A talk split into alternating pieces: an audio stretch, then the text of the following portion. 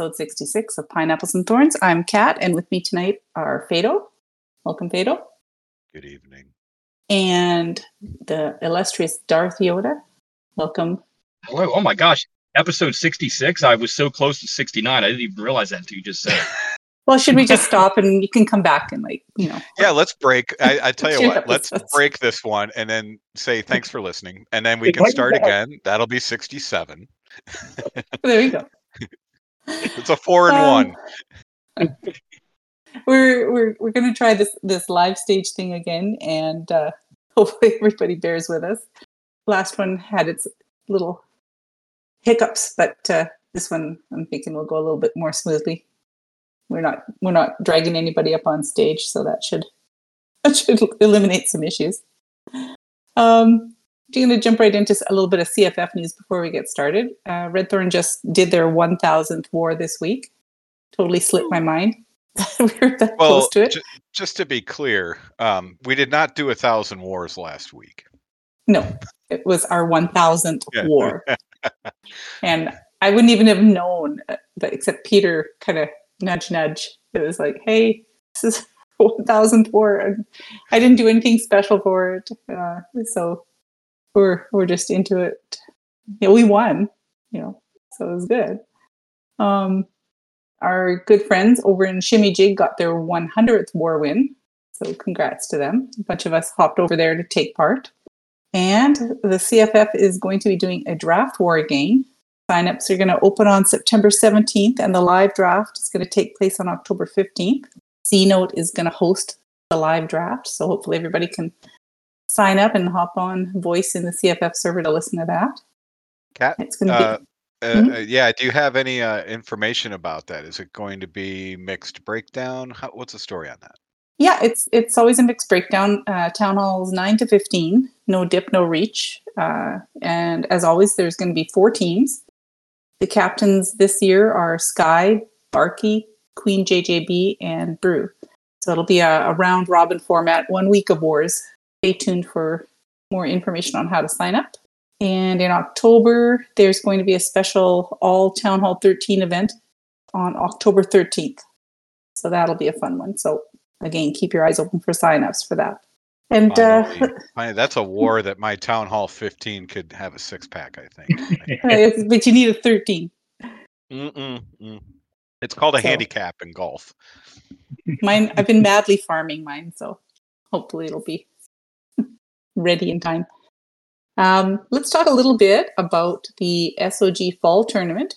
Yoda, do you want to talk to us about that event? Tell us a little bit about it.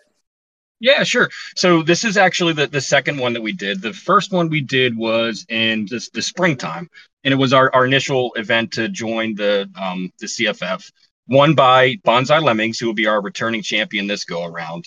Uh, we are going to be making some changes, so we're spicing things up for the the one that's going to be coming up. So the date that the event is going to take place is September 29th. That's a Friday, um, and the event's going to start at 8 p.m. So some of the changes that we're doing this time is we're we're actually so let me back up the last one that we did, we actually ran the tournament bracket style over a seven week or, or, or several week period. So this time we decided that we're going to do the whole entire tournament in one night. And instead of doing longer matches, we're going to shorten the matches. So the matches are only going to be a five minute prep with a 15 minute war. So they're going to be really quick, a lot of action. That sounds like a lot of fun. Yeah, I'm really I'm looking forward to it.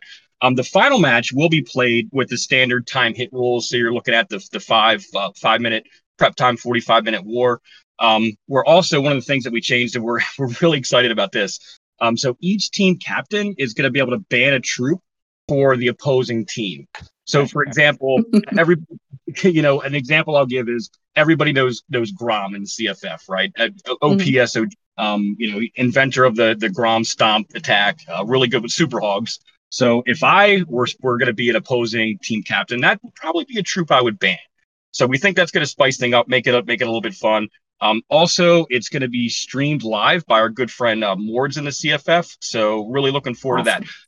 Signups are going to close here pretty soon, though. I'm not sure exactly when this episode is going to come out, but the signups are going to close on the 22nd. So that's Friday, Friday the 22nd. Okay.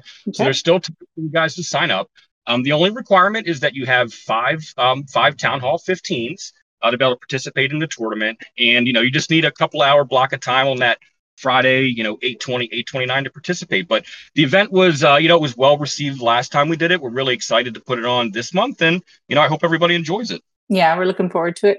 The Yeah, yeah. And Magnus you know, hates everything team is ready. and right, I was just doing some quick math, and it turns out that with a five minute prep and 15 minute war, you could do three wars an hour. And so 72 wars a day. And if you multiply that by seven, you would still only have 504 wars in a week. So again, like a thousand wars in a week is is really something to behold. Yeah, that, that's why I made sure when I when I heard that you guys had achieved that feat that I that I posted in your Discord server. I mean, a thousand words, mathematically probably impossible, but incredible. Okay, another thing that happened uh, recently was SOG participate in the Worlds. Tell us a little bit about that experience. Yeah, sure. So, you know, I, I guess what I'll do if, for the listeners who who may not know what the tournament is is about is just kind of give you a, a brief overview. Sure. So every year, every year, uh, to to play into the you know the the world the world finals in Finland, um, Supercell puts on a series, or I should say, the community puts on a series of competitions throughout the year, and the winner of those competitions earns a golden ticket, which allows that team to play in the finals. So for most clans, 99.9% of the clans out there, that is unachievable, right? like you're probably not going to go win the finals in one of these golden ticket competitions.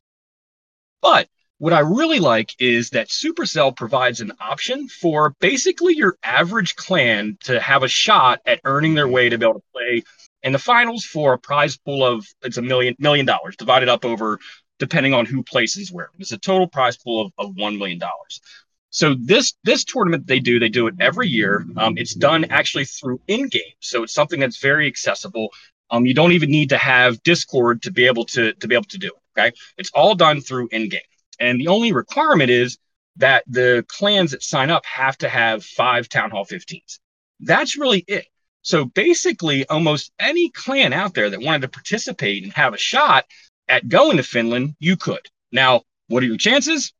Probably pretty slim, even for SOG. but it's neat that they do provide that vehicle for for clans to be able to participate in that in that tournament. So that's something that that's something that we did. Um, so how the tournament basically works is over a 10 day period, um, you compete in a, a ladder format um, tournament. Okay. So you can run as many as 40 matches. Now you don't have to run a total of 40 matches, but if you want to have any chance at moving to the next stage, you really got to run those 40 wars. The wars last their five minute prep, 30 minute war time. So they go fairly quick. But if you do the math, and I know Fado, you're you're a math guy, right? So 10 days, 40 wars, you basically have to average four wars per night. So that's roughly a two-hour commitment, which is a pretty big commitment. Um, but it's a but it's a ton of fun. So we participated in it this year. Uh, we participated in it last year, and it was yeah, it was it was it was a ton of fun. Uh, really was. How did you guys fare? Did you how many? I mean, we did you surprise yourselves, or or was it more of a well, this is why we don't do this for real. yeah, so, so that's that's a great question. So we're still in it. Actually, it's not it's not over yet. We will play our final matches, and I see a couple of my my teammates that that's on the team here in the in the live chat. But uh, we will actually run our final. I think it's four matches that we have left is is all we have remaining, and we'll finish those up tonight. Um, and we did like, hey, look, we, we, we did we did really well. Um, it, you know, I would say probably, I would say we probably met our expectations. Like we had we had no delusions of, of grandeur, right? We we knew that none of us were going to be going to Finland to compete in the world tournament, but we we did feel like we were good enough to make it to you know stage two, so be like one of the top 120 teams in the in the world. Um, and we're on pace to be able to achieve that goal, which is which is really awesome.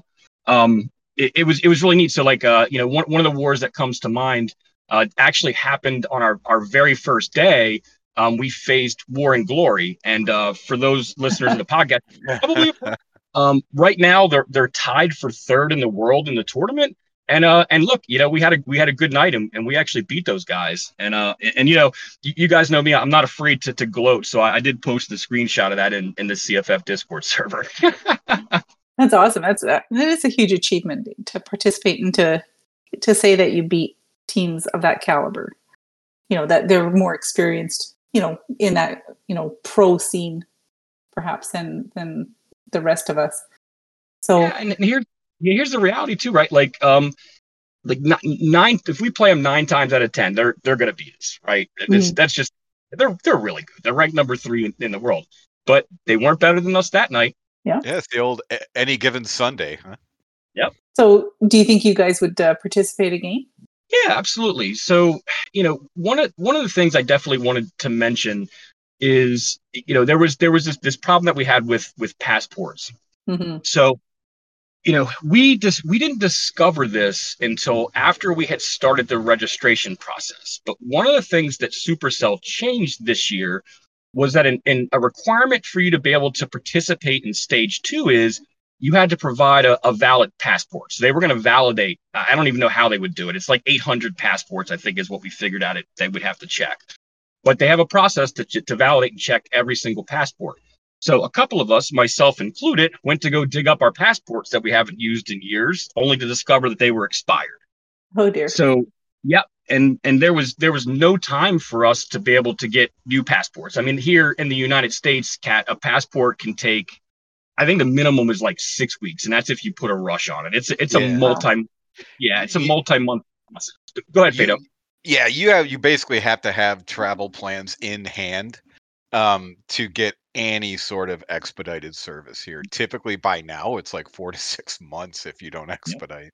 Yep. Yeah, that, that's, that's right. So, yeah, so it, it was it was kind of a letdown because, like I said, we we knew we weren't going to Finland. Like we're realists, right? you know, no, like I said, no delusion of grandeur. We weren't going to Finland, but we did feel like that we could make a run in the tournament. Like we felt like we were good enough to get to stage two, which we've proven that we are, and then possibly go to like stage three, and that was that was going to be our. Cap.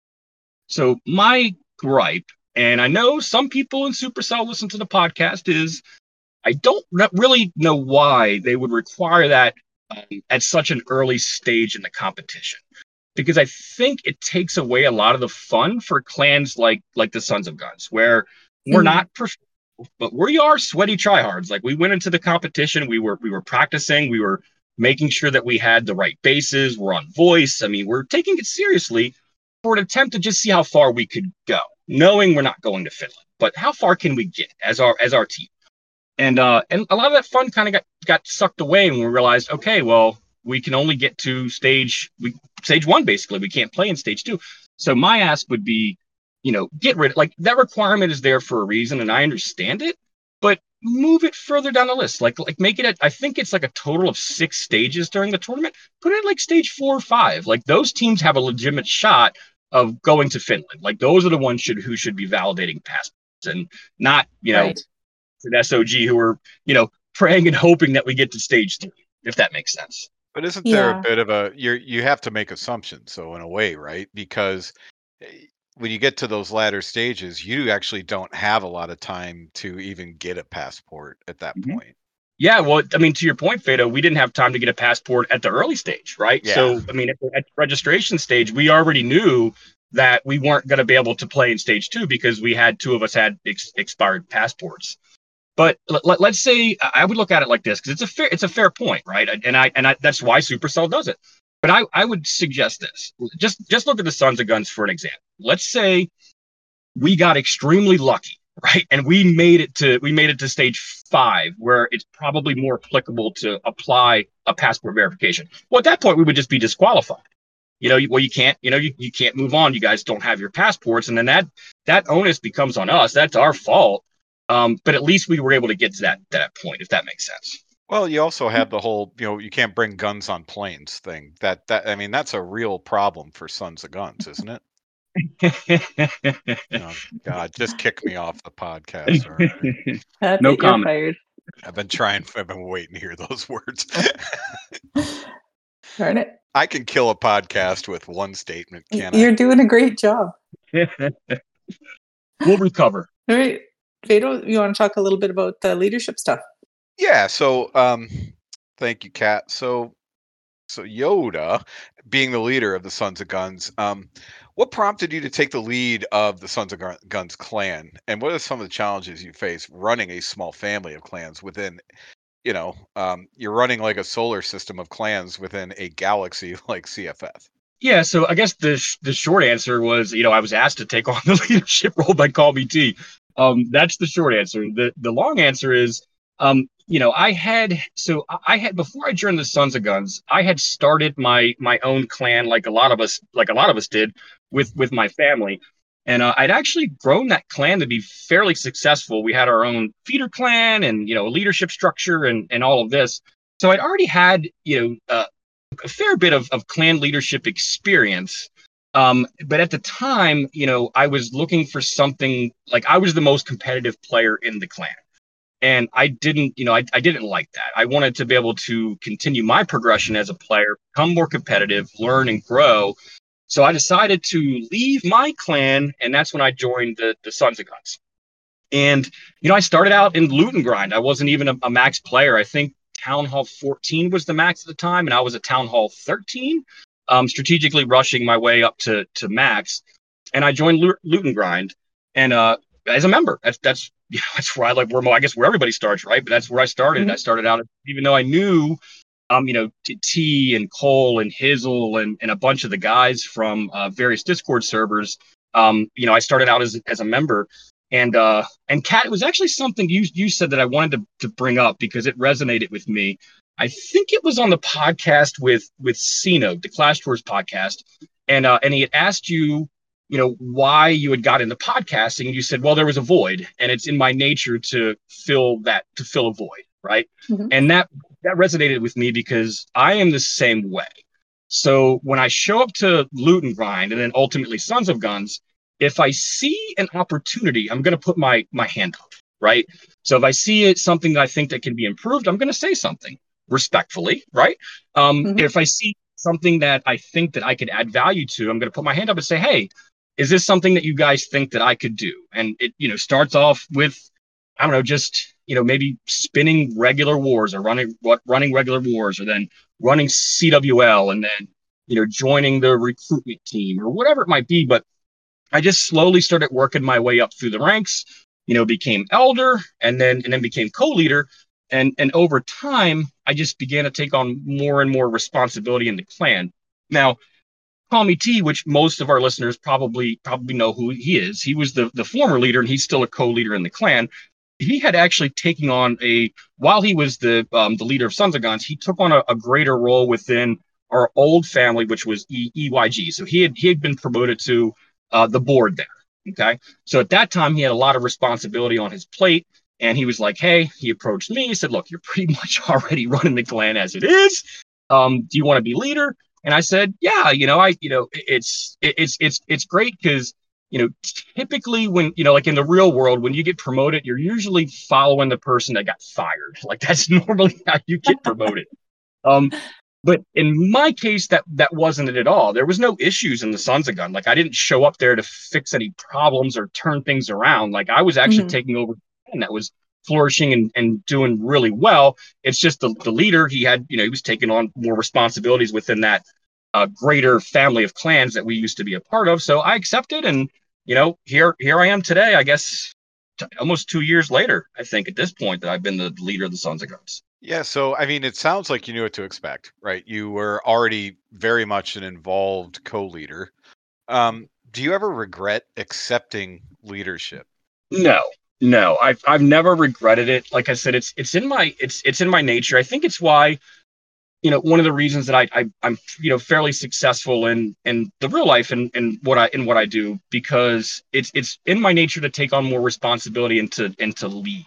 Like that's what I do. I would be lost if I didn't do that. Like if I didn't have a voice or an opinion that I could give, I don't know what I would do with myself.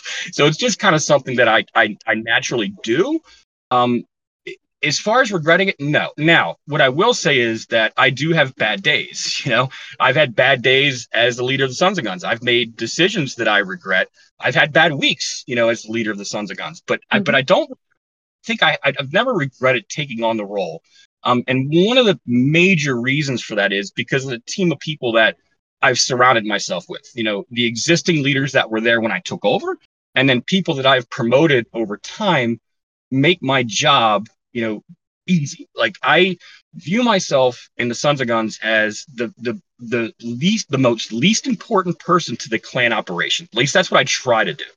So everybody in the Sons of Guns, all of the the, the leaders, they all have their own specific roles in running the clan. So it makes my job a lot easier than it than it might if I said, okay, you know, I'm gonna I'm gonna do everything myself. That's that's not the way that I do things. Um, as a matter of fact, like when when T was the uh, when he was the leader, he was also the leader of the, our one feeder clan at the time. Now we have more now, but at the time it was just loot and grind, and he was running both. And literally on day one, when he when he promoted me, when he asked me to take on the job, I was like, yes, but I'm telling you right now, on day one, I'm going to be making some changes, and one of those is going to be I'm going to name a leader of of and grind because I'm I'm not I'm I, I don't have the ability to do all of that. I'm going to lead through my the leaders that I have in my clan because they're all very capable people. So that kind of makes my job easier, if that makes sense. Yeah, and speaking of you know capable people, so uh, obviously you know you can identify them through Discord, through in game. You know, you uh, a small factor might be you know are they actively donating? Are they contributing to war? Are they helping others? You know, um, you know besides the obvious, you know, uh, what do you look for in a co-leader as as the leader of Sons of Guns? Yeah. So that's a that's a great question. So I would say this. This is the most important thing, and it may actually surprise people. Okay. More important than the ability to lead is the want to lead. Okay. So the number one thing I look for in an individual is somebody that wants to be a co-leader. You can have all the talent in the world and be an incredible leader and, and have all the gifts. But if you don't want to do it, then I don't want you. Like that's this just it doesn't it doesn't work. Okay. So the very first thing is they they have to want to be able to come into the clan, prove themselves. Fado, you mentioned a couple things. You know, you know, donations, putting your putting your hand up and saying you want to you want to help. I mean, volunteering for things. Um, these are all indicators that say, hey, I want to be a co-leader. Okay. The second thing that I look for is that ability piece. Okay. You know, do they have the ability to be able to lead the clan? You know, there's so many people that all say they want to be the president of the United States, right? Or the CEO of GM. there's only a very small amount of people who can actually do it, right? So ability is a, a real thing. But here's what I'll tell you. You know, I would again, I would rather have them want to do it than the ability because I can teach somebody the ability piece. It's great if they already have it, but if they don't have it, I can teach that. I what I can't teach is their desire to want to do something. That's just within them but I can show them and I can teach them how to be a better leader, you know, within the clan. And those are the two things that I that I really look for. Oh, okay, very good. So, and you know, uh, surrounding yourself with good co-leaders and as a leader yourself, you know, there's been there was a, probably a time period in Town Hall 15, especially before the latest update, where I, I know I was experiencing a little bit of burnout and whatnot. But how do you, you know, have you seen that in your clan, and how, how have you how have you dealt with it when that's come up? Yeah. So, yeah, Town Hall 15 has been rough, right? And I and I, I know there's a great question in here um, that Magnus posed that we'll get to we'll get to later. So I won't I won't get into the balance or anything like that just yet. But um, but Town Hall 15 has had it's it's been like a roller coaster ride, right? When it first released, there was all of this excitement, right? We all were excited. We, we were all we're all max players, right? So we're we're you know we've got this new content, we've got this new town hall, all these new toys and everything. There was this great excitement. And that kind of quick, you know, after a couple of months, that, that quickly dissipated when we learned how tough Town Hall 15 was. And it and it was tough back then. You know, there there wasn't an established meta yet. Um, you know, Sarch hadn't really started coming around during those first couple of months just yet, and the triple rate was really low. And but more, you know, more importantly, the one star rate was very high. And that really led to morale problems, not only in the Sons of Guns, because of course I, you know, I, I, get around, I visit clans, I'm in various Discord servers, so I, I, get to see how it impacts people, you know, beyond the Sons of Guns, which I'm very fortunate to be able to to be able to do that. Um, but it did. It it you know a lot of people retired at that time. I'm sure you guys probably saw it in, in Red Thorn, right? Like right oh, at yeah. that first few months of Town Hall 15, that excitement wears off, and you start to get into the monotony of the one stars and low percent two stars. We started seeing some of our veteran players that had really kind of come back for Town Hall 15 just quickly go go quiet again. and and it it it happens, right? Um, and then we had the you know the update came out in the in the summer, and I think the update again it created a level of excitement. Um, the triple rate did go up, of course. Everybody knows we had the you know the increased level to all the troops, the heroes, uh, but we also had some of the defenses that also had their increase. But the net result of that update was a improvement in offensive performance, though ever so slightly. Like in my opinion, I do not think that they did enough during that update. But there was kind of that uptick again in excitement for the game. And then once we realized, oh, my triple rate was, you know, 10% and it went to 12%, does that really can you feel that you know from an emotional level playing the game?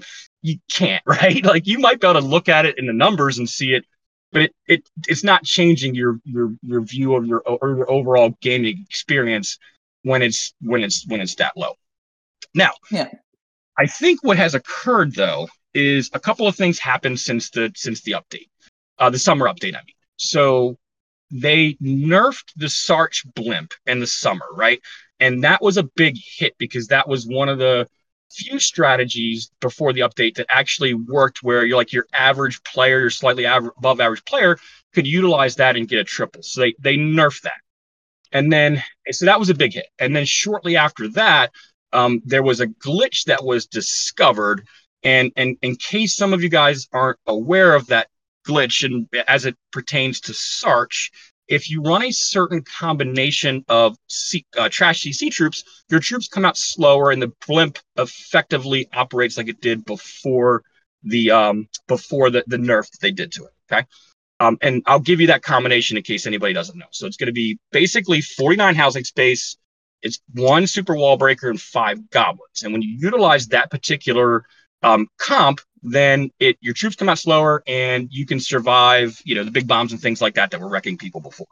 So once once that was discovered, and then some additional meta had come out, such as Super Hogs, such as Zap E Titans, Sarch Titans, like there started to be some really reliable strategies that would work, and you could get the triple rate that you know the triple rate started to climb. So we went from that kind of 14%, and then we started seeing 20 and 30% triple rates, which starts getting you closer to, to Town Hall 14.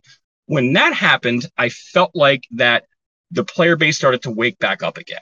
Okay, so we started to see the morale shift a little bit, which was a positive, overall positive thing for the for the game.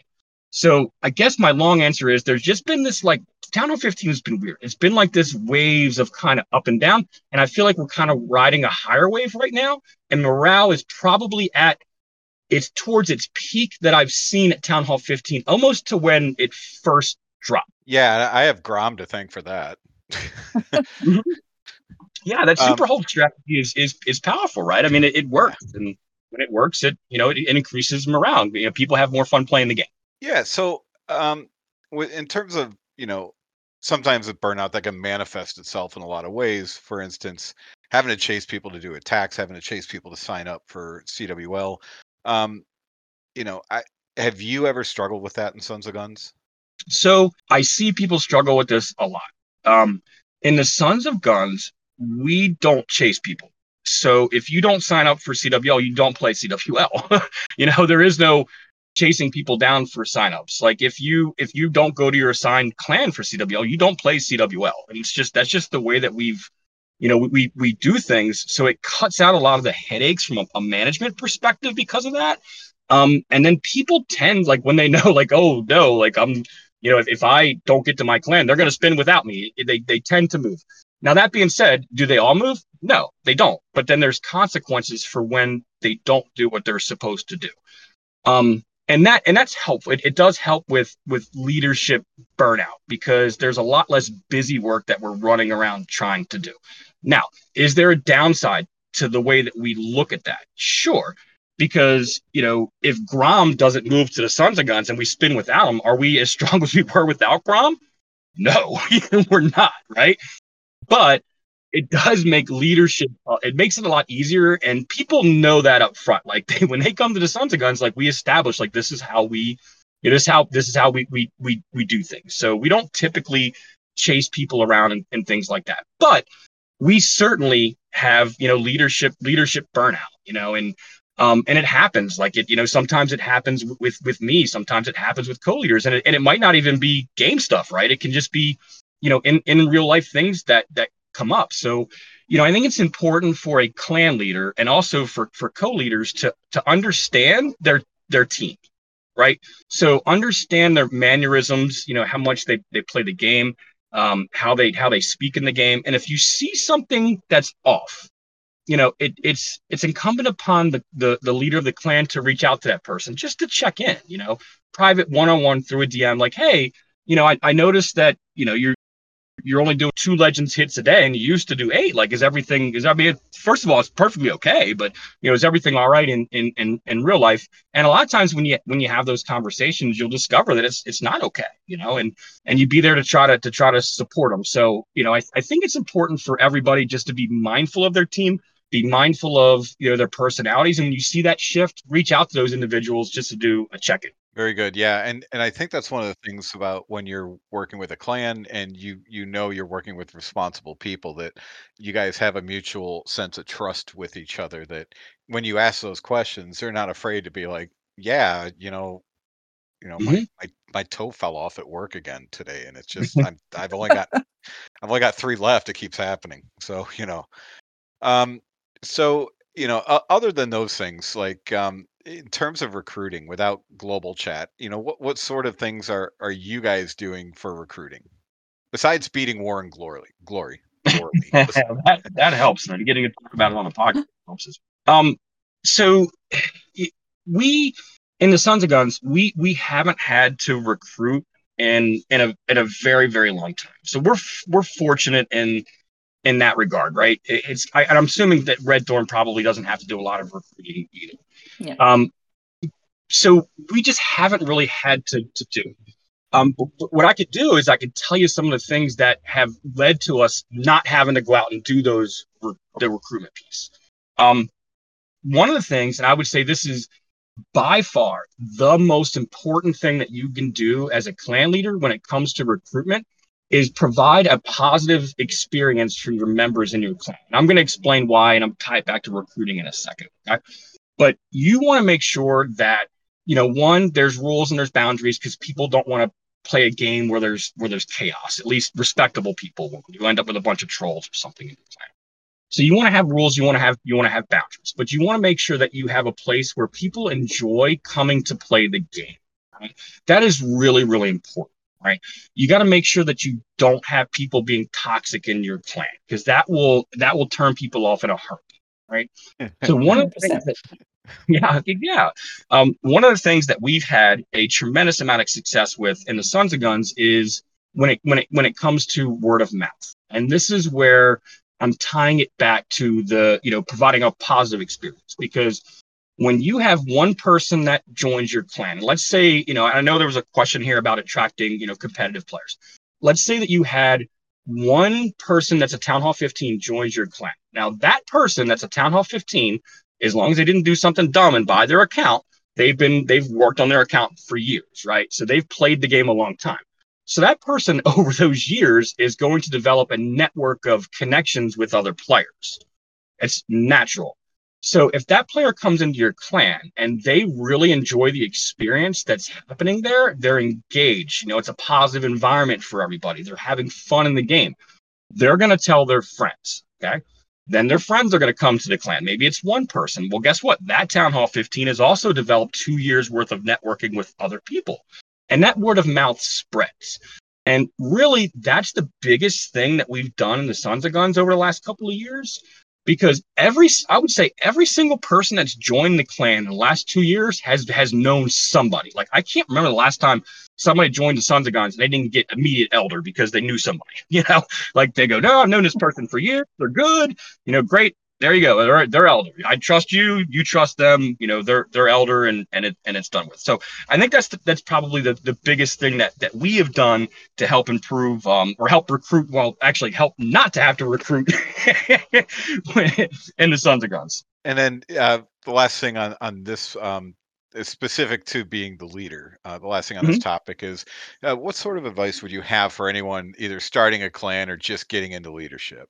Yeah. So what I would this is a great question. So let's just let's say I'll go back and I'll draw all my experiences from when I started, you know, playing Clash of Clans, which is roughly I think it was September of 2020. So it's basically three three years now when I started playing, and I and I started a clan called called Darth, um, and that is figure out what you want your clan identity to be, and that's also an, an important piece when it comes to recruitment as well. Is is you want to attract like minded people, but so so figure out what you want your identity to be. You know, do you want to be a family oriented clan? You know, do you want to be a competitive clan? Um, do you want to be a clan of everybody who loves disc golf? I mean, whatever it is, it's really entirely up to you on on what you want to do with your with your clan. But for for me, when I started Darth, I started it with my with my family. So I said, okay, what I'm going to do is I'm going to build a clan that's incredibly family oriented. Right? It's a place where you can drop your kids off after school and they're going to be looked after. Like we didn't allow cursing and you know all of this other stuff. Like no, there was absolutely zero nonsense in that clan. A two year old could play there. They would be they would be they would be fine.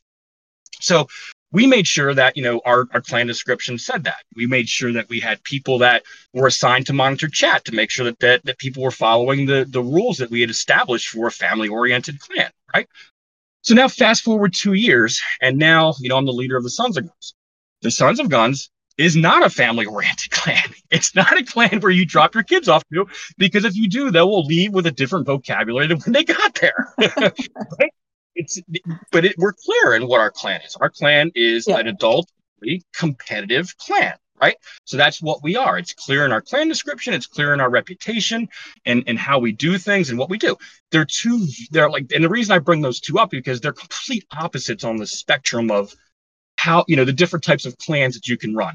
But it really is important to make sure you find that identity. And you need to find that identity quick because you want to attract people to that clan that share in that vision.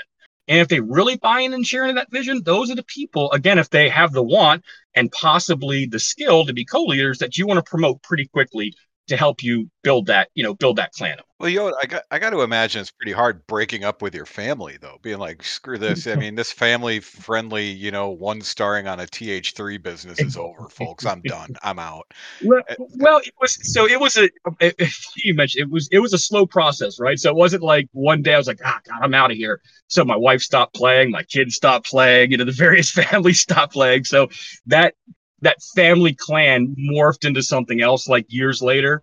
Um, but yeah, it, it would have been funny if I if it was still that kind of just my family and a group of families playing, and I was like, "Yep, you guys fend for yourself. I'm out of here." it slowly dissolved. So, well, yeah, well, you know, you used to be a co-leader, uh, Jimmy, and now you're an elder because you didn't, you know, eat your vegetables. Sorry. That's right. so, how How do the Sons of Guns manage uh, Clan Capital on the weekend? We don't. That's so, excellent answer. Yeah. so I mean, here's here's the thing. So we we do have we do have some people that take Clan Capital seriously, and I'm I'm all for it. Like play the game however you want.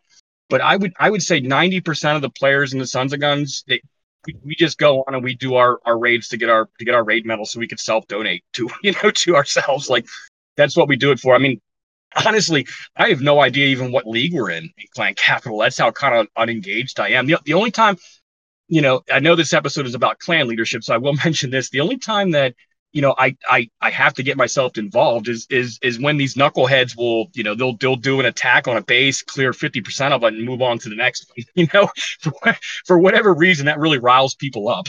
so I find myself having to step into um to, to handle those those situations, but you know, it's yeah, it's it's YOLO really for us in the Sons of Guns. I, I actually think our feeder clans are in a higher league than us because you know, like those are different, right? So they're they can be a Town Hall 10 and they get to play with the Town Hall 15s.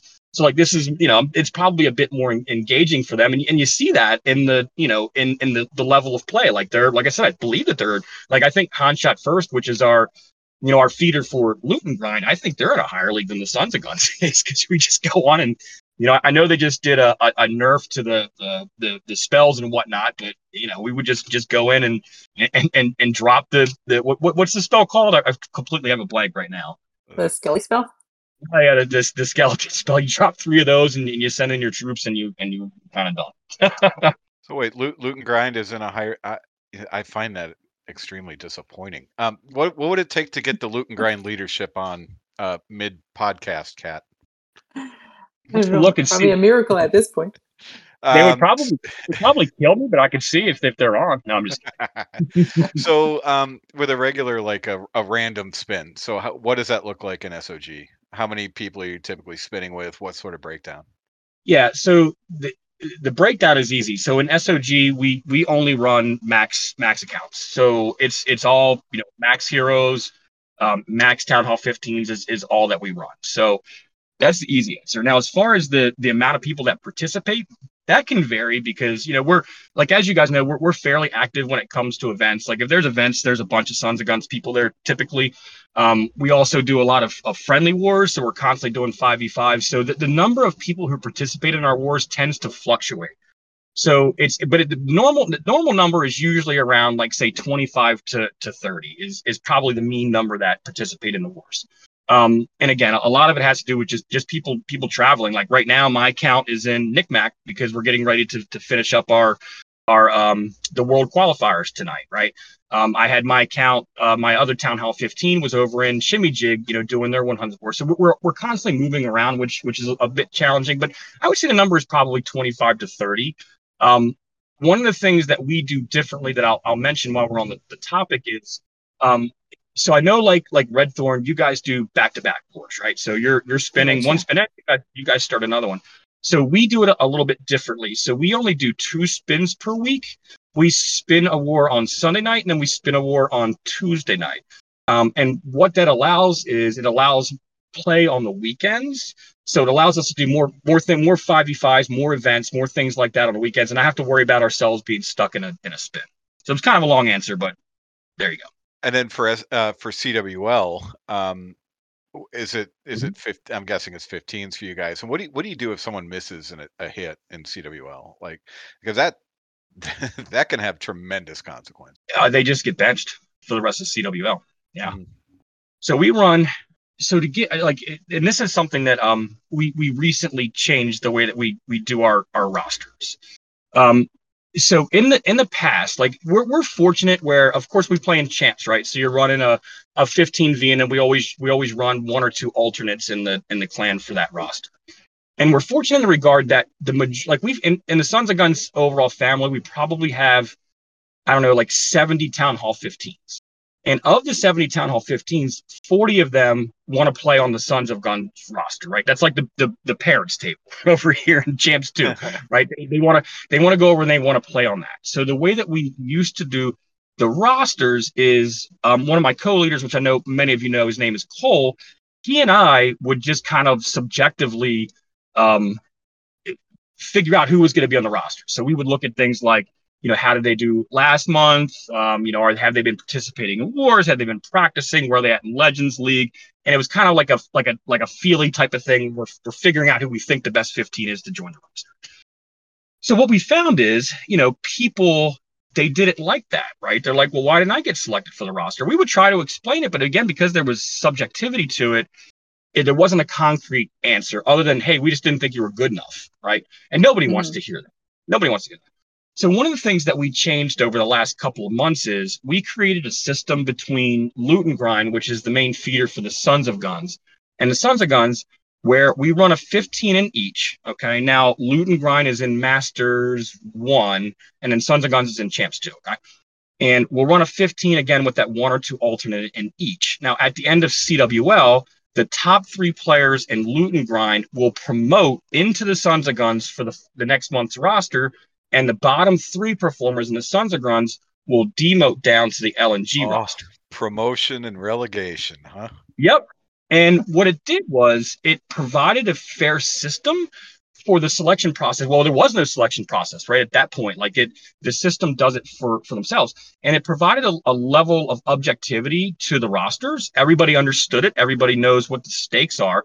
And the interesting thing that happened is we started discovering players that were really good attackers that just happened to be like really quiet people in loot and grind that actually went to the Sons of Guns and really started kicking the crap out of CWL. Like those guys were like on fire. We're like, whoa, what is going on here? Like we didn't realize these these players were so good.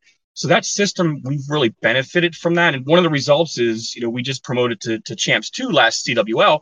And I would credit the, you know, the way that we had been doing the rosters for the couple of months because you slowly, like the best people filtered their mm-hmm. way to the, no matter which was their home plan. And I think gave us the best shot to win. That's, Wow, that sounds like a great system. It, it's great until you get demoted out of out of Sons and Guns, Sons of Guns, right? I mean, how do how do you handle? How do people who get demoted? I mean, they can't, they can't universally just be like, oh, okay. I mean, some they'll probably take that kind of kind of bad. How do you handle that situation? Yeah, that's that's a great question. So I'm gonna I'm gonna tell you how we handle the promotions, and I'll tell you how we handle the demotions. So that so if you promote out of Loot and Grind, that's a big deal. So one of the things that I do as clan leader is at the end of every CWL, and I don't know, we we normally run four or five clans in CWL, just you know, out of the Sons of Guns family. At the end, I always do a recap. So this is how this clan did. Did they promote? Did they demote? This was the MVP of the clan. And at the very end, we we celebrate who promoted out of out of LNG because that's a big deal, right? So you're you, you're now going to, like I said, you're going to the parents' table. You're going to the show. You know, you're going, you made it. You're you're up there. So those get celebrated, and uh, you know, and, and big announcements that we send out at the end of CWL. Now, to answer your question, which is the harder question, what do you what do you do with the people that got that got demoted? So we, we don't do anything. Like what I what I there's no mention of it. Like I'm not going to put that out in the communication. Like oh by the way, so and so demoted. You know, we just we just don't. Right. So what I, what I do is I just send them a DM, and they already know, right? So they don't really even need me to tell them because there's a list, right? At the end, you get these are the rankings in CWL in game. You can see it, so they already know who they are. So there's no point in it. You know what I what I do is I'll send them a DM and just be like, "Hey, you saw, right?" And they'll be like, "Yeah, I saw. I'll try harder next month." You know, and that's that's it. We just we just don't. There's no need to point it. They know who they are, and and we we go from there. And then I'll, there, we've had several people who have demoted into LNG and promoted to SOG multiple times. One of them, who's in the live chat right now, is Antonymous, who is kicking butt on our world's team right now. So the system works. Um, if you could ask Supercell for something to help with clan management in game, what would it be? So clan management in game. I it's it's tough because the in, you know to manage clans in game, especially when you're talking about a, a Sons of Guns, a Red Thorn, a Magirian army. You know, there's a bunch of clans that we could we could list, large clans. Let's just say that you can't do it in game, and I don't know that there's anything that Supercell could do to replace a program like like Discord. You know, you need something like that. You need a, a, a communication tool that all its job is is to be a communication tool, not a game and a communication tool. Like you have to have you have to have both. So I don't know if there's any one thing that Supercell could do because it would just be too large of an undertaking. Like we rely so much on Discord that there's no way that you would be able to to implement all of that into the game. So you can't. So you got to throw that out it's never going to happen. So what I would do if I were Supercell and I could ask them to do one thing, I would say provide more integration between Discord and the game. You know, and that could be something as simple as you know an easy way in game for somebody to click a link that's going to take them to a Discord server, right? So no matter like I'll give you an example, like no matter how much we advertise in our plan description that hey, we don't accept in-game applications, you have to go to the CFF server, blah blah blah blah. People will still attempt to join, and if the account looks good, we're going to let them in and just have a chat. We're always like, hey, do you have Discord? Uh, no, I don't, or blah blah blah blah, and all of this. And it would be nice if there was at the very least, like the minimum they could do is just have it to where there could be a link that somebody in game could click that would take them to a server. I think that would be good.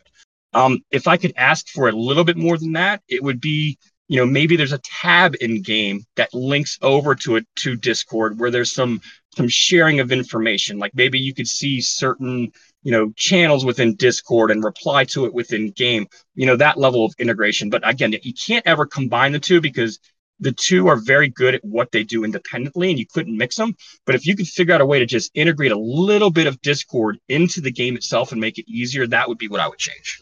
Yep, and then uh, changing changing uh, over to one of our very favorite questions we usually ask all of our guests. So, um, the current month, the theme scenery and skins is all about uh, the game of chess. So, Mhm. did you complete the events? Did you buy the scenery and skins? No, so I did not. I didn't. So I haven't purchased a scenery or skin in a, in a very long time. Um, I just, I don't, I don't know. I just, I'm just, I'm not into it. Like I check them out, um, it- but I, I, ha- I haven't. Uh, as far as the challenges, I, I don't. I just don't have time to do the challenges. And since all of my accounts are, are maxed at this point, or, or basically maxed at this point, like I have no need for any of the rewards. And you know, when I'm doing 16 Legends hits a day and I'm participating in, in friendly wars or like the world qualifiers right now, I just don't have time to go in and try to do some random challenge for a builder potion I don't need. Um, now, that being said, there was one of the challenges during the month that our friend Trample Damage did, which was I forget what it was called. It was like the the Gambit Queen or or something like Queen's Gambit. Um, and that challenge was surprisingly fun. Um, I heard him talk about it on his on his podcast, and I was like, ah, oh, you know what? I'm gonna go. I'm gonna go check this out. And mm-hmm. you know what? That challenge was a lot of fun. It was, you know, I I didn't need to watch one of the videos to be able to do it, which I which I liked. Um, and it was fun to experiment. So I completed that one on my main and actually went around and just did it on my mini accounts as well because I thought it was fun. But you know, beyond that challenge, I haven't. I can't remember the last time I've even done one of them. To be honest, I can see why people do. You know, I just, I just, I don't need the rewards, and I just don't have the time to do it. Fair enough. We're going to dive into some questions from the audience now. I know everybody's anxiously awaiting your oh, answers boy. on these. oh boy, that's right. Uh, okay, Magnus asked a number of questions, so we'll start with his. Uh, what time management skills do you use to juggle your accounts? Okay, um, so right now I don't, and the, the, the, they're all they're all max, right? So I play on the the account that whatever account I have, I'm using for whatever I'm doing that day. So what I'll tell you is the things that I do every day. You know, unless something comes up, is every day I'm going to do my 16 legends hits a day. So that's a that's a given. And the way that I'd like to play the game is very different than, than most people. So I do I play the game in sessions. Like a lot of people will hop on, they'll do the two legends hits, they hop off. I don't do it that way. I like in the evenings, I like to sit down and carve out you know my two or three hours that i'm going to sit down and, and, and play the game and i do my attacks that way so um so it really depends so, so i'm going to have my ones that i know that i'm going to do every day and then it depends like is my 14 is it an event is it in a war do i need to do those attacks and and that's what i'm going to what i'm going to do now there was a time when I farmed, right? When I wasn't always a max player, you know, I did a lot of farming. I hated it, but I did, I did do it. And uh, and when you're playing on multiple accounts, you have to stay up with your your farming. So what I would do from a from a time management perspective is, you know, let's say I had, you know, my two hours at night. I knew this is my my time that I was going to play the game. This is all the time I had to play the game.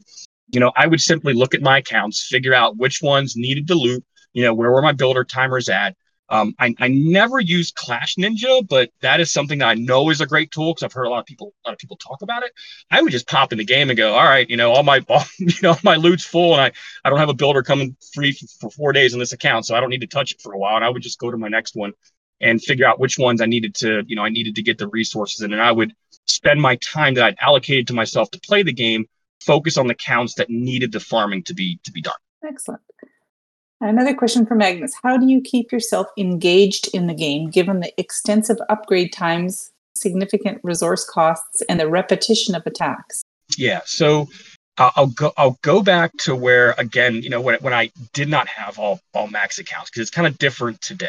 But when I was worried about upgrade timers and, and downtime and things like that, I did what a lot of people do. I just created another account. like I think our friend Cino's up to like 32. Like I never, I never, I never got that kind of that like that that many accounts. That's kind of nuts. Um, but uh, I did. I, I, created other. I created other accounts because once, you, and you guys know, like once you get to Town Hall, you know, 12 these days at least, um, the upgrade times are, are long, and you could have periods of time where there's nothing to do in the game. So I would just simply pop on one of my other accounts and start, you know, start farm, farming that one up. Um, so that's what I used to do when I was, you know, when I had to farm, when I when I didn't have max accounts. Now today, I look, I, I love to play the game. I mean, it's probably evident, you know, in my excitement during the podcast today. Um, I, I like to play the game. I do. Like I like doing my legend hits. I, I enjoy it. It's not a burden to me. Like I hear that quite a bit, or I see that in a lot of players where they're like, oh, I gotta go do my legends hits. To me, I look forward to doing it. Like that's my time to unwind and, and have fun. And it's like my my me time for me. Like I'm gonna sit down, I'm gonna do my Legends hits. I'm to drink a couple of beers, and all is right. Or I'm gonna, or oh great, I got two two war attacks I get to do tonight. You know, so for me, it's just it's fun. Like I I enjoy it. So there is there is no burnout for me. Now I haven't been playing the game for you know ten years, like like some of the people that are listening on the podcast right now.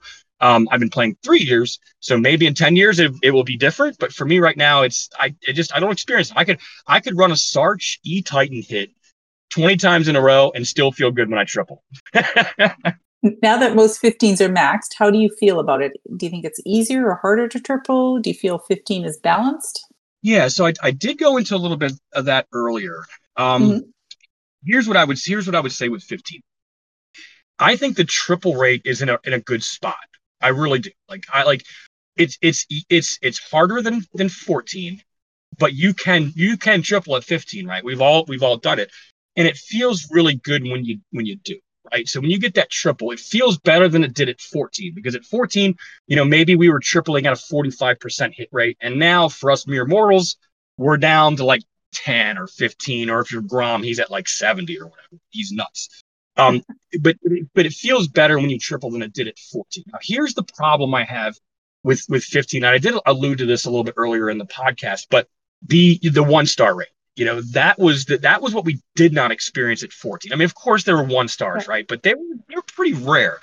And you know when you get a one star it's devastating right? Especially when it happens during a big war or a friendly war or, or cwl and you get a one star it man it feels like you like if you if you care and i know like the members in the sons of guns care you know that stays with you the whole day, right? you know, like oh, yeah. you're you're at you know you're at work later on that day, and you're you're thinking like, oh my god, I let my plan down. You know, what I would like to, what I think needs to change with 16 because I don't think you do anything with 15 right now, right? But I think with 15 they got to figure out. I think you can keep the triple rate to, or 16, excuse me. When 16 comes out, I think you can keep the triple rate right where it is, but you got to figure out how to make it so the, there's less one stars right? Because I think that's what kills the morale way more than if than than if than not getting the triple. I think we feel pretty good when we get a 90% two star at 15, right? But you get oh, yeah. that one star and it's it's crippling. Like you you really feel it. So I think when 16 comes out, they got to find a way to be able to bring that that one star hit rate down. Like it should be a lot lower than it is, you know, and, and that might be somehow weakening the the town hall to make it easier to come down, or, or maybe it's introducing a new siege machine or, or buffing the log launcher, whatever it might be. I think there's a number of things that they could do. Um, but I do, I, but I do think like right now, I wouldn't change anything. And I'm going to say this with a big caveat. Now I mentioned this earlier. But one of the OP attacks that we have right now for us sweaty tryhards is like Sarch, right? So Sarch works. Like you don't have to be a pro to triple. You can run Sarch, you can run Hogs, but Sarch is a big part of the meta right now. And I think if they fix that glitch, I think that's going to be a big problem. I, re- I really do. I think you're going to see morale come way down at 15 because again, that one star rate is going to go is going to come is going to go even higher. So I think they need to leave it completely alone do not fix the glitch. I don't, you know, don't worry about the, I, I don't fix the one star hit rate right now. Do that at 16, but, but don't fix the Sarch glitch. I really feel like they got to leave that the way that it is. Fair enough. Another question from Magnus. How does your spouse feel about letting you spend time slash money on a mobile game? she feels she she doesn't like it. so, you know, it's it, it you know it's it's it, this is what I would say. Okay. Well, one, I don't spend any money unless she's asleep. So let's just put that. well, so, yeah, all she has to do is log back into that family account and see your glittering new sceneries and That's the real reason yeah. he doesn't buy the sceneries. so yeah, so that that's that's that's something that a point that I could I could point out there for, for everybody. Wait for her to go to sleep to, to purchase anything. Um, but now, hey, look, here here's the way that she feels about it, and I know that not all spouses are going to feel this way. But man, there's a lot of worse hobbies I could have, you know, than playing yeah. Clash. You know, playing this kind of nerdy game where, where I'm at I'm at home. You know, I could, you know, we're all adults. You know, we could we could be at the bar drinking if we wanted to, right? Or or doing other dangerous behavior. Um, you know, I, I, stay at home and I I, I play a, a, silly game. And yeah, I, I play it. I do play it too much, right? I play a few hours a day. But I think she looks at it like, well, I guess there's a lot worse things he could be doing with his time than playing some silly mobile that he clearly likes. but wait till they go to bed and spend any money would be my advice. okay, JT of 618 and ODS and Magnus all had a similar question. Do you have any tips for recruiting good active members, like recruitment methods? Because attrition is inevitable. Yeah. So unfortunately, I rambled on about this earlier, so I think I've probably already answered this question in detail. Um, mm-hmm. Um, there, there's a couple things I, I, I didn't mention that I'll share on this this time. So something else that you can do is is is be involved in the community. And it's funny because when I look at that name JT, um, JT was actually a part of my old family clan way back in the day. So I I actually know who that is. He's not in the Sons of Guns right now, but but I do know who that is. And obviously I know ODS and Magnus. Um, so one of the things that you could do as a clan leader is be out in the community. Okay. Get your get yourself out there, like participate in events, like join, you know, join various Discord servers. Of course, you've got us in the CFF, you've got Clash Tours, and you've got all these other, you know, amazing servers with all of these amazing people. And what ends up happening is is you build a network of of friends, right? And I'll tie this back. I'll we'll tie this back to recruiting. But you know, you're you're you're building this network of friends and you're getting your claims your clan's name out. Now that doesn't mean you're going to come into the CFF and start poaching our players, right? we're we're not going to we're not going to be happy about that. You probably won't survive there very long. But let's say JT and I become close friends, you know, just through Discord and doing events and things like that. And I know one of the questions was, you know, they're looking for how to get competitive players. Well, let's say the Sons of Guns is full, right? And somebody, which is a problem that we, you know, we deal with quite a bit in the Sons of Guns. And then somebody tries to join the clan and I don't have room for him. I might go, hey, I, I know this guy, JT. He's got a he's got a clan. He's a great guy. I know him. Well, I might send that player over to to them, right? So that's just one way that being involved in the community can help can help grow your clan, and it also just gets your, your clan out there, right? People know who you are. They know your clan. They'll start asking questions, and uh, and you can grow your clan that way. So that that's one thing. Um, we talked about the rules and guidelines. The other thing that I would point out, and this is the, the, the, last one that I have that I didn't already touch on, and this this specifically only applies to, to clans that are just starting out. So I know that the recruit, the in-game recruitment tool, like it, it gets it gets a lot of hate, right? And mm-hmm. rightfully so. Like, not incredibly useful. What I would tell you is when I started the the family clan Darth, I that thing was like my best friend because what I would do is I would go in and I would open up the tool, and one of the features that's in there is you can look at the player's activity. So I would not pay any attention to town hall. I didn't care. I just looked at their number of attacks they had in that month. So if it was 15 days in the month into the month, um, and they had a thousand attacks, I'm like, boy, this is somebody who's incredibly active. I would send them an and then what I would do is, is I would use the shotgun approach. Okay. Again, I had my my clan description and what I wanted my identity to be, and I would explain that to people when they arrived. But I was I was just spanning it out there. Like if they had a lot of attacks, I would just in, invite them in, and then once they got there, we would feel them out. If I felt like they were good fit, they would stay. If not, we would we would kick them. And uh, so I would do that. I would have my co-leaders do that every day, where we, we would go out, we would send 10, 10 requests, and you fill your clan up pretty quick that way. And once your clan is full, it, it, it it's kind of like a snowball effect. It makes it easier to bring new people in. So don't. So I guess what I'm trying to say is, if and again, if you just if you're a small clan, if you're just starting out, you're a clan of five, don't overlook that tool and don't let people tell you the tool is useless because it's not. It actually, you know, for a small clan just starting out, it could be a very useful tool if you use it the correct way. Don't just send invites to random people who aren't active in the game. That you're just spinning your wheels. That's good advice. let's see. Zed Lawman, uh, that's my Canadian Zed, asked, "What is your favorite and least favorite thing about Clash of Clans? And do you play any other Supercell games?"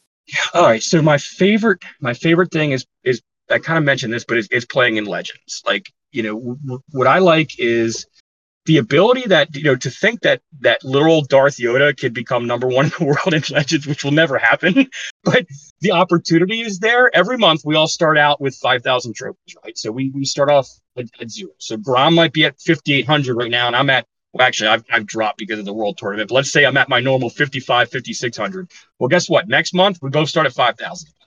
So I think it's that opportunity every month that refreshes that everybody's on a level playing field again and we can all push and, and try to get as, as, as, as high as we can.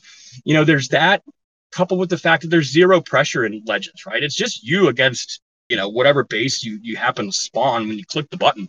So there's there's no pressure right? Um there's no there's no nobody's watching you. It's just it's just you and it's just that base that you're you're attacking. So i think those two things um is is why legends is the the thing that's my most favorite. My least favorite is is farming. I'm so glad i'm done with with farming. I I just I did it like as, as a matter of fact, I avoided all cost. Um, even when you know troops used to cost elixir, I just went in with full armies. I just said, screw it. I'm gonna pop my training potion and I'm just gonna keep training. Go in and and, and two or three town halls below mine to get the loot because I hated farming so much. So that would be my answer. All right. And then his other part of the question was Do you play any other Supercell games? Oh, yeah. Sorry. No, in short, no. Never tried. I don't have time. Nope. Not saying I wouldn't in the future. I, you know, I don't have anything against it. I just, there's, I just don't have time. So no, I haven't even Yeah. tried one. Well, if you started Clash in 2020, then you might be able to pick up Brawl Stars in a in a few years and be just fine. Oof, no. Uh, let's see. Fuzzy wants to know if you could only watch three Star Wars movies for the rest of your life, which ones would they be? Okay. So is he asking just me or are we all going to use? Um, we can all answer. You go first. My name's Darth Yoda. I'm going to put these. So there's a right answer, and I'm going to put them in order of my of the of the top three. We'll go three and count down to one. I went with one Okay. being my favorite.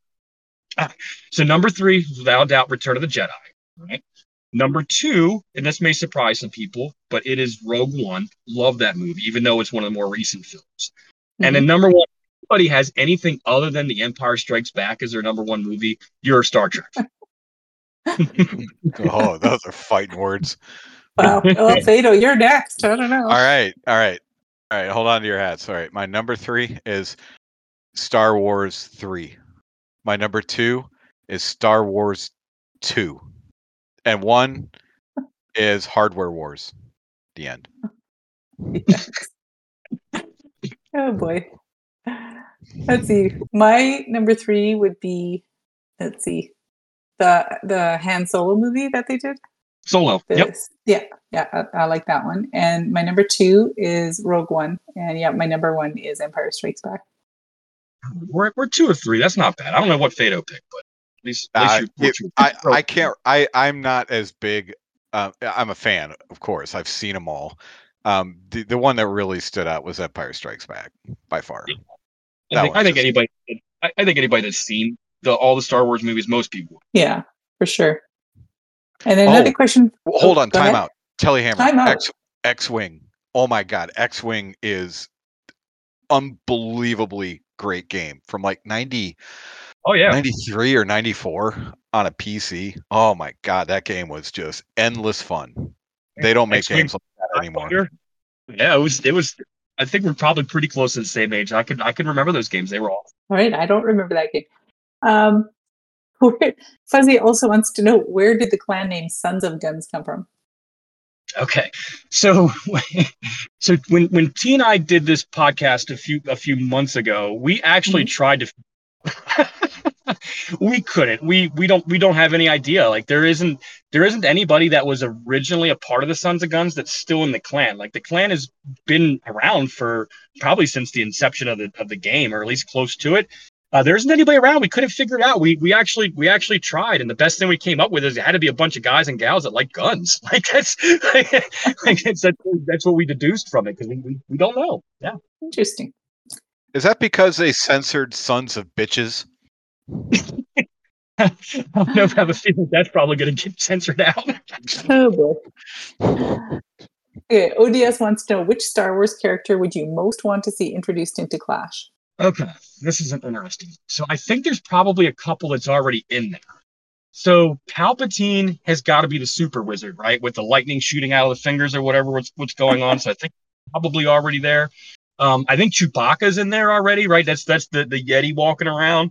So it's kind of hard. Like I know we've already got a few that I think are probably based off of Star Wars characters very loosely. but I would say probably Darth Maul. Do you guys remember Darth Maul? He's the one from the, the Mhm. prequels, double lightsaber. Yeah.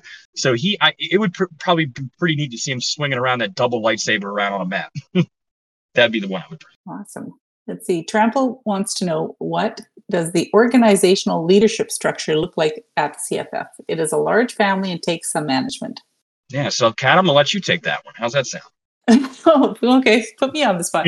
Um, it's it's basically each clan has or clan family within the CFF has a leader and a second that has a voice in the family leadership uh, channel, and you know it's pretty relaxed to be honest.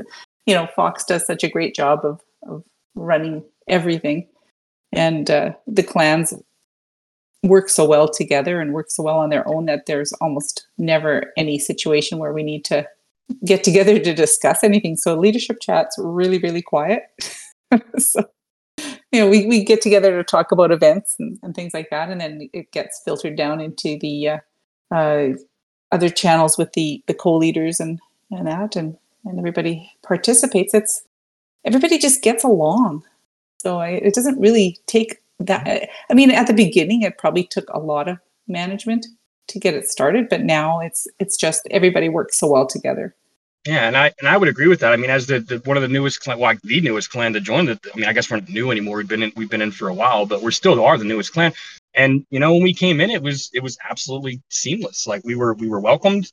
You know, we had our our leaders that were that we selected that were going to be a part of the the leadership team within the CFF. And to your point, mm-hmm. Kat, yeah, if there was any issues, it usually just revolved around the Sons of Guns, right? So it was really us. so you guys are such troublemakers. I don't know. Right. and then uh, last question from Trample is if one gem donations became two gem donations for items over 12 housing spaces, how would that affect your outlook on the game and or its economy? Okay. So I, you want me to take this one, right? I want you to handle this one. Okay, I will. All right.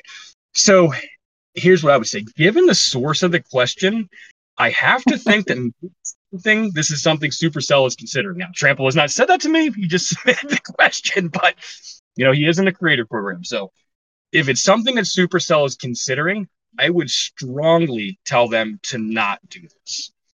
I think what would end up occurring is people would, a lot of people would stop buying the gold pass. Okay.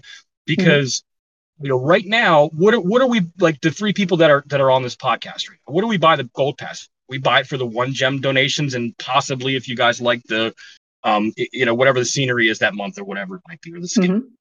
Mm-hmm.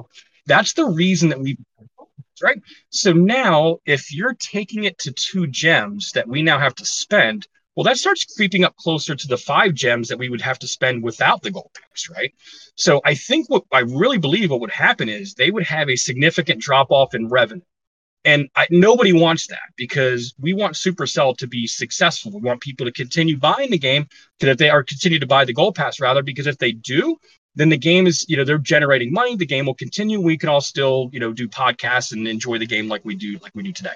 So I think it would be very dangerous for them to go down that that road. Um, and again, it's just because you start getting closer to that that five gem, and it's like, well, if it's now it's five, so now I'm going to spend, you know, now, now do I do I really want to spend my seven dollars a month now because you know I'm not getting that value that I used to out of it, and I'm not, you know, and that's all I buy it for anyway. So I would strongly advise if that were something Supercell were were to consider to not do that. I think they'd see a significant drop off in revenue. I'd stop buying the Gold Pass. I mean, I just speak for myself, yeah. and I buy what three or four of them a month. I would just stop. I'd be like, yeah, you know, I'll just do the five. I'll just pay. You know, I'll use my seven dollars to buy additional gems to potentially to you know to do five gem donation. So yeah, I I would not do it. What what I'm curious, what are your guys' thoughts on that? Fatal? Well, I've been buying it pretty faithfully for the donations. Um, it's hard to say. I, I, I now in one account, in my main account, I've actually been really low on gems for about two months, but I've managed to stave off buying them because through the gold pass, I still, you know, I'm able to donate and be a good you know clanmate and all mm-hmm. that good stuff and also but still be able to you know still be able to you know claim some gems on some things that i'm already maxed on you know whether it's books and and things like that. Um i'd probably still buy it until i figured out it just what you know wasn't worth it. Yeah. I, I think it would definitely impact my decision on how many gold passes i buy because I mean, yeah, I gem donations. I'm, I'll gem a barb because I can't wait for it to. to it's a, I'm just. It's a six second training time without the gold pass. So right? I, man, I just can't wait. just a long time to wait. So yeah, I don't know. I, I I think it would be a big mistake for them because I think I the one gem donation is a loss leader. You know, it, it it encourages people to to buy the gold pass. So for them to to raise the the cost for even if it was like for troops 12 spaces or over it's like no yeah. I, I, don't i don't think it would be a wise decision at all no yeah, I, w- I would see their revenue dip, and for the reasons I explained, I think that that's that's not good for the game. Yeah, for sure. And now we're at the shout out section. Darth Yoda, do you have any shout outs?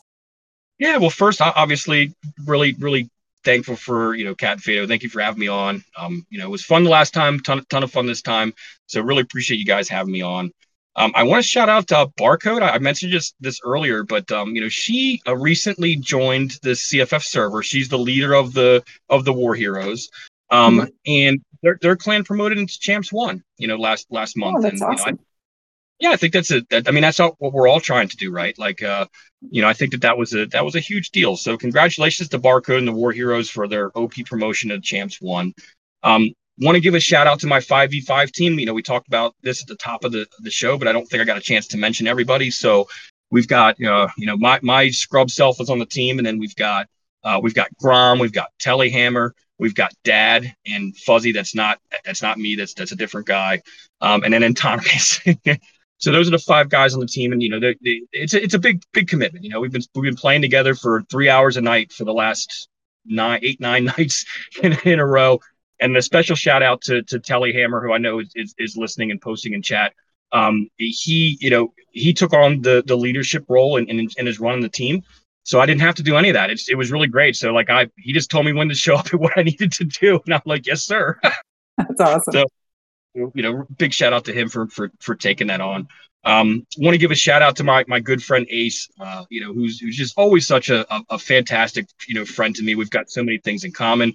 I try to look past all the the middle fingers that I get, you know, why twenty a week in Discord servers. But uh, he's just, you know, he's just he's a great friend. You know, if he knows I've got something important coming up in life, he'll he'll he'll send me a message, check in, see how things are going. You know, he's just just been a great friend to me for really quite a long time now at this at this point. Um, and then I guess I would I would probably be remiss if I if I didn't thank you know on an episode about clan leadership if I didn't thank my leadership team in the in the Sons of Guns. Uh, you know, it really is a great group of, of guys and gals. You know, they they all have their their role, whether it be you know being a clan leader in one of the feeder clans or, or, or running uh, you know, random spins or managing our rosters or, or managing the you know, CWL. I mean, whatever it might be, you know, they all do a fantastic job and they they make my job a, a hell of a lot easier. So shout out to all those guys. That's what I got. Thank you. Awesome. Fado. Yes. Um, hello. Um, I would like to shout out Peter and Magnus um, for all the work behind the scenes and for you know all the juggling Magnus is doing in his real life. I know I'm, I'm shouting him out a lot, but I love the guy, and he's he's got a lot on his plate. He manages to remain a valued member of the leadership team over at Redthorn. Peter's a huge help with CWL as well. Want to shout out Darth Yoda for you know just uh, being such an engaging guest and an interesting, you know, always an interesting guy to talk to. So thank you for joining us on a Saturday night, and eh, you've got other business to attend to, as you've as you've stated. Mm.